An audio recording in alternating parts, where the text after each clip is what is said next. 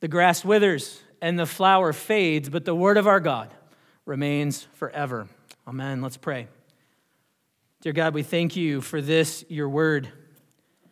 Thank you for preserving it for us that we might have it today. It's been read in a language that we understand, but we acknowledge, oh God, that we need more than just human understanding. We need spiritual understanding. We need you to open our eyes that we might behold wondrous things. We need you, O oh God, to open our hearts that we might be receptive to your word and to the preaching of it. Father, I do pray for your people. I pray that in your faithfulness, you would minister and shepherd their hearts and their minds this day. Lord, help all of us. Make us more like Jesus. Help us to live for him. God, would you help me, your servant? Would you protect me from error? May the words of my mouth and the meditation of my heart be pleasing and acceptable unto you, O God. You are my rock and my redeemer. And I ask all these things in Jesus' name. Amen. It is beyond argument that Christians are called to forgive.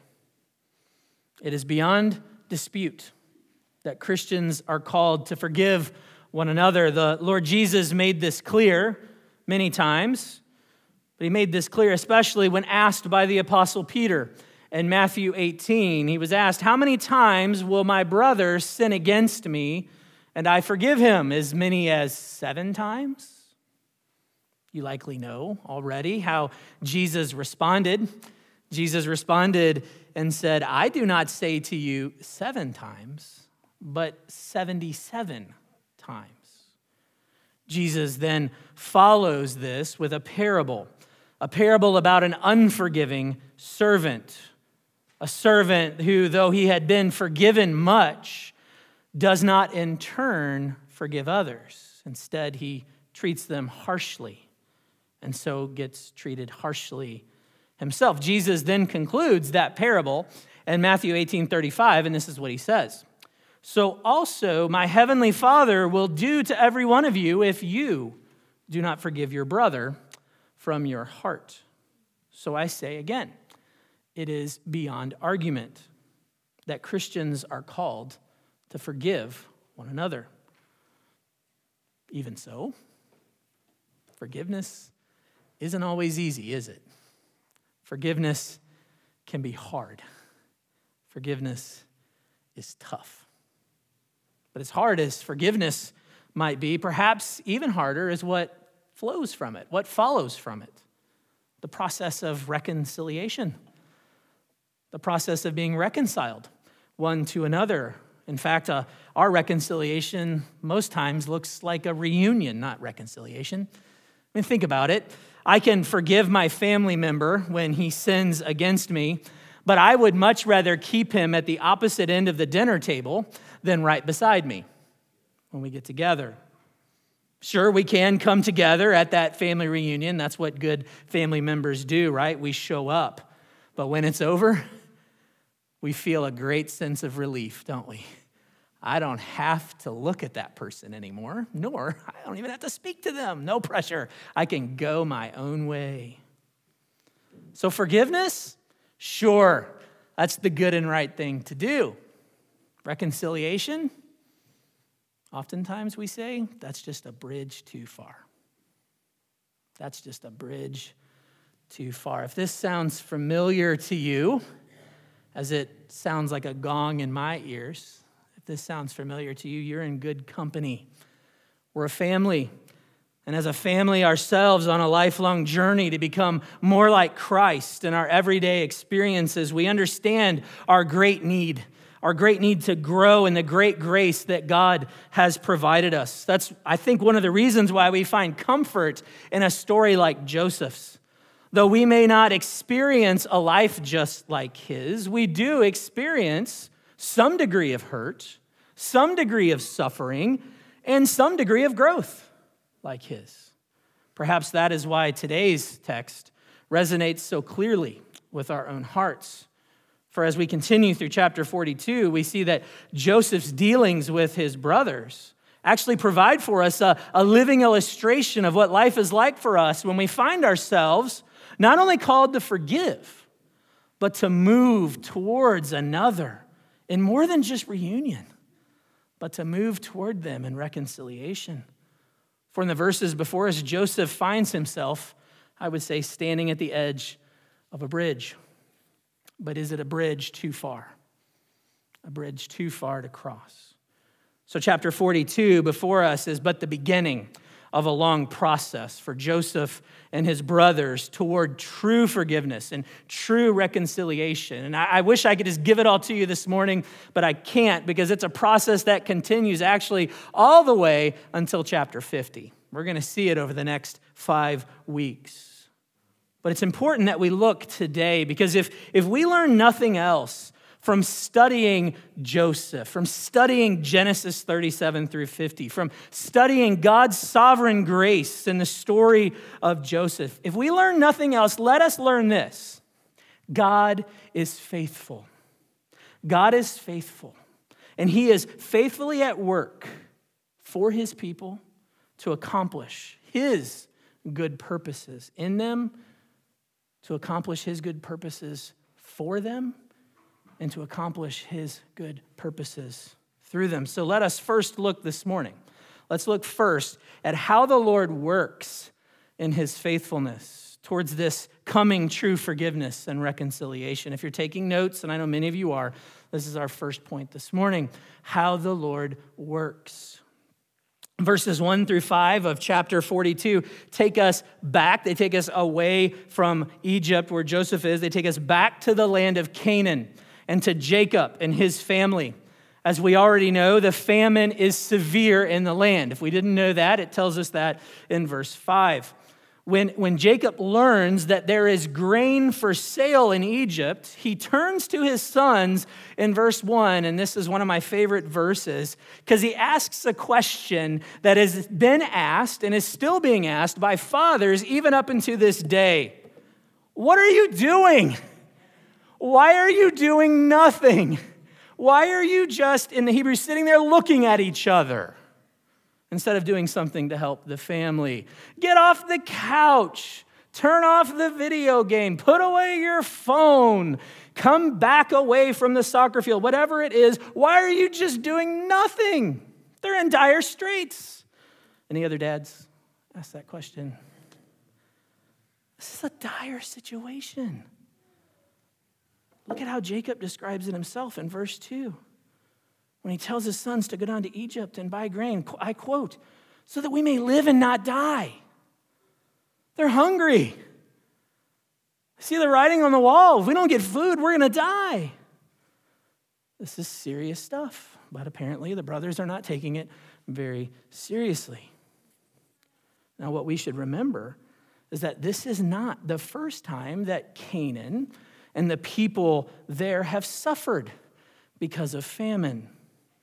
You might remember that when Jacob's grandfather, Abraham, was first called to move to the land of Canaan, he was told, This is going to be a fruitful land. It would be a blessing to you, and there your family is going to be a blessing to the whole world. It's a land flowing with blessing. But what happened almost as soon as Abraham arrived in the land of Canaan? Do you remember? You can see it in Genesis 12:10. There's a famine. Almost immediately, there's a famine in the land.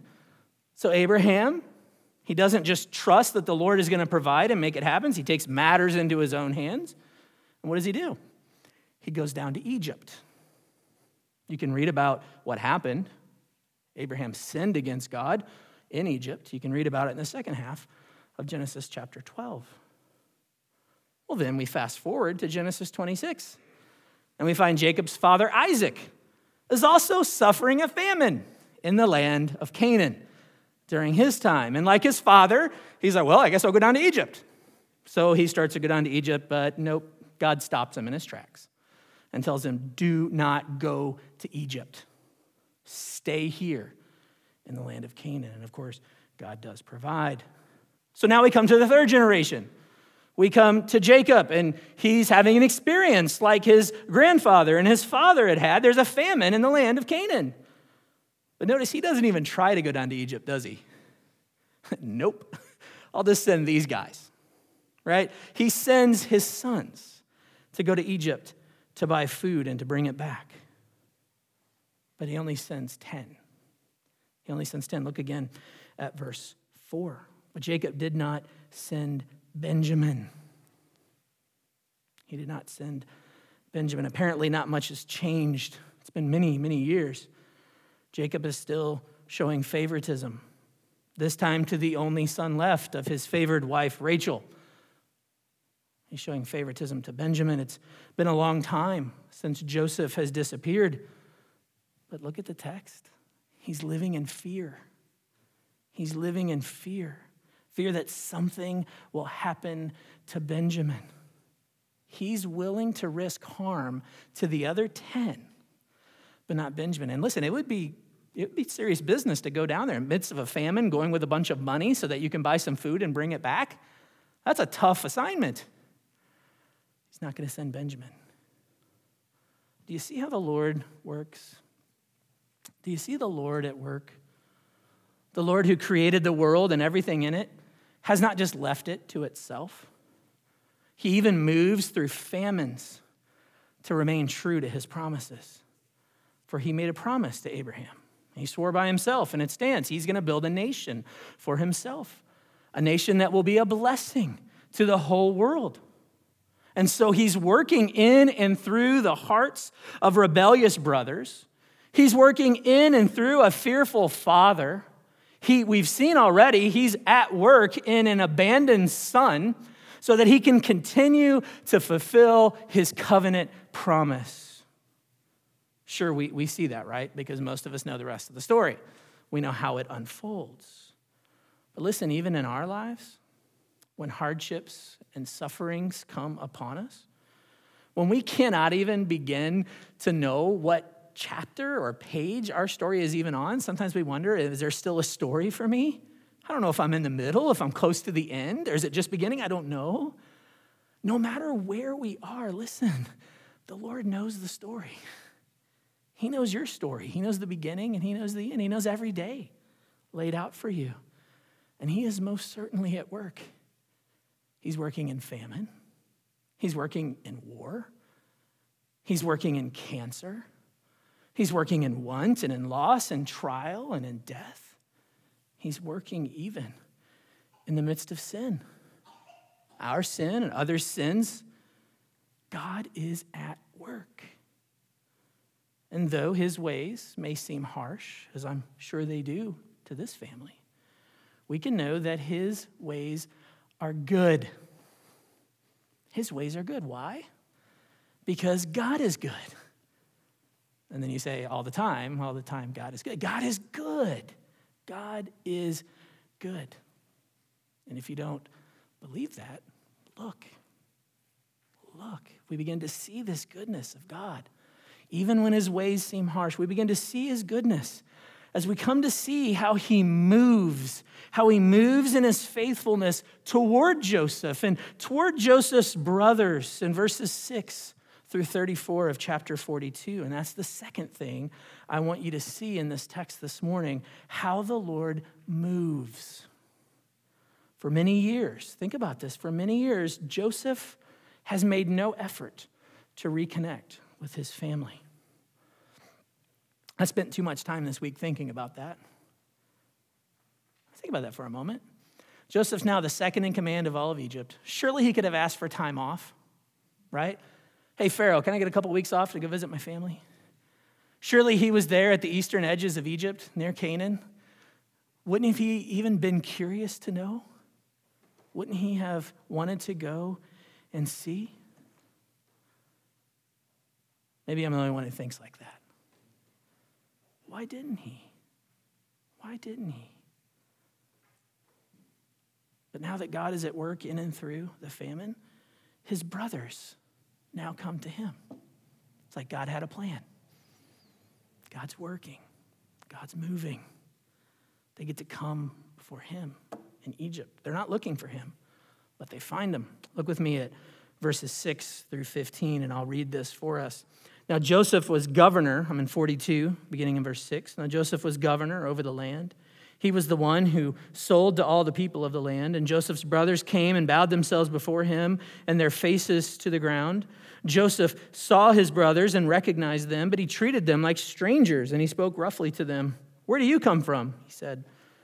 And they said, From the land of Canaan to buy food. And Joseph recognized his brothers, but they did not recognize him. And Joseph remembered the dreams that he had dreamed of them. And he said to them, You are spies. You have come to see the nakedness of the land. They said to him, No, my lord, your servants have come to buy food. We are all sons of one man. We are honest men. Your servants have never been spies. Joseph said to them, No, it is the nakedness of the land that you have come to see. And they said, We, your servants, are 12 brothers, the sons of one man in the land of Canaan. And behold, the youngest is this day with our father, and one is no more. But Joseph said to them, It is as I said to you, you are spies. By this you shall be tested. By the life of Pharaoh, you shall not go from this place unless your youngest brother comes here. So Joseph's brothers didn't recognize him. Not totally surprising, right? When they left him, he was an adolescent boy. Now he's a grown man. He's dressed in Egyptian garb. Looks much different. They didn't recognize him. But he recognized them. And what else? He remembered his dream. And boy, it had to make more sense now than ever, right? Do you remember that dream? His sheath of grain standing and all the other sheaves of grain there before him bowing down. In the midst of a famine, coming to get grain, now here are these 10 brothers bowing before him, seeking to buy grain. Now, a question we have to think about over the coming weeks that we really can't know right now is where's Joseph's heart in this? Has Joseph forgiven them yet? I, I don't think we know just yet, right? But what we can discern is he's doing what most of us would do in a situation like this he's testing them. And in fact, the text tells us he's testing them. He's testing them to see where their hearts are at. He's testing them to see what happened to my brother, what happened to my father, what's going on. Did they just go on and continue to, to kill people and sell them off? What happened? He's testing them to see if they've changed. We're told that he treats them as strangers he accuses them of being spies, but the brothers are adamant that they are, hopefully you caught this, they're honest men. Something that we know is a lie. Something that Joseph surely knows is a lie. Joseph is clearly concerned for his brother Benjamin and his father, so he tests them.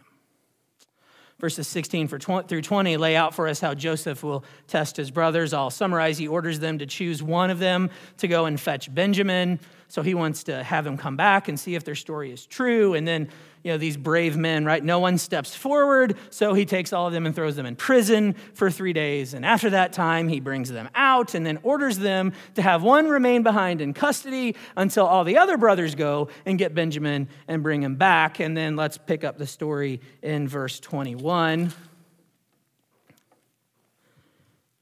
Then they said to one another, In truth,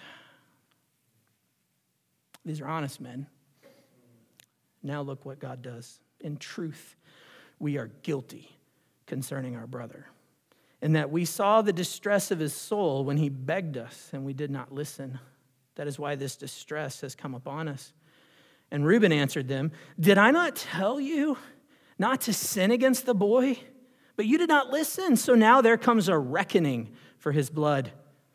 They did not know that Joseph understood them for there was an interpreter between them.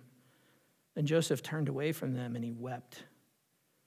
And he returned to them and spoke to them. And he took Simeon from them and bound him before their eyes.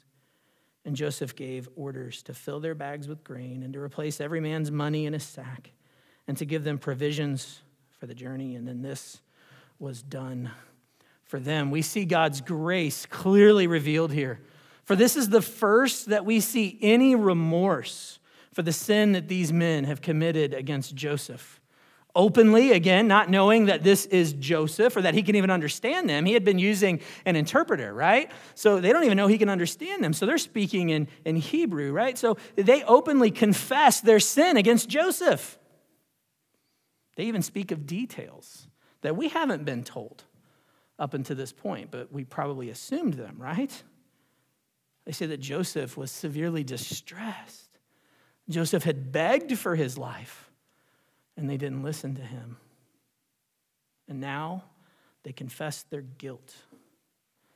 And notice how Joseph responds. It's moving, isn't it? He weeps. He turns away. We'll see this again later. He turns away and he weeps. Surely, the gate blocking the bridge of forgiveness has been opened, if it hadn't already. But is the bridge of reconciliation, what comes after, is that still too far? That's the question here. To get that answer, we have to follow the story, not just through chapter 42, but the chapters that follow, which we will do. But we do see here, though, that Joseph does change course, right? He keeps Simeon behind. He keeps Simeon behind, and he sends the brothers back to Canaan. And though his testing of them continues, his kindness does shine forth. Knowing that they will be in need of grain for many years, he knows how long this is going to last. He has their money placed back in their sacks. It's a test, but it's also a blessing. They will be able to continue to buy food. And then the brothers see that the money's there, right? And how do they respond? Verse 28, it tells us, you can see it there, their hearts failed them. They were terrified. Verse 36 also shows Jacob's similar response to this when they returned to him. Would you look with me at verse 36? After they see that all the bundles of money were in their sacks, Jacob, their father, said to them, You have bereaved me of my children. Joseph is no more, and Simeon is no more, and now you would take Benjamin. All this has come against me. Jacob's response here is one familiar to all of us. One surely that we've said in our seasons of trial, our seasons of distress and suffering, all this has come against me. All this has come against me. Here, I think we see the intersection the intersection of Joseph's testing and God's kindness. In Romans 2 4, the Apostle Paul reminds us that it is God's kindness that leads to repentance. It's God's kindness that leads us to repentance. God will often bring us through difficult circumstances in order to lead us to a place of repentance, and that is kindness. Sure, not all of our hardships are a, a direct result of sin. Not all of our hardships are because of sin, though sometimes they are, our sin or other sins against us. If you look at the pages of the story before us, we see that the consequences facing Joseph's family are surely in part of sin, sin of his brothers against him. And just as God brought about the famine in order to ensure, in order to make sure his promises to his people will remain true, he will faithfully work for them. I want you to notice that he also moves toward his people he moves towards them so that they can experience his kindness. God wants them to experience his kindness, his kindness that leads to repentance. God wants them to be reconciled to one another. You see, it's, it's a hard path to walk. The path of reconciliation is hard, but God's people have a faithful guide as they traverse it. For if God only sought a reunion, if God was only looking for a reunion for Joseph and his brothers, the story may have followed a different path altogether. Joseph probably would have went on and traveled to Canaan and reunited with his family and then once everything got awkward he could just pack up and head back home. But God is doing something so much more profoundly wonderful.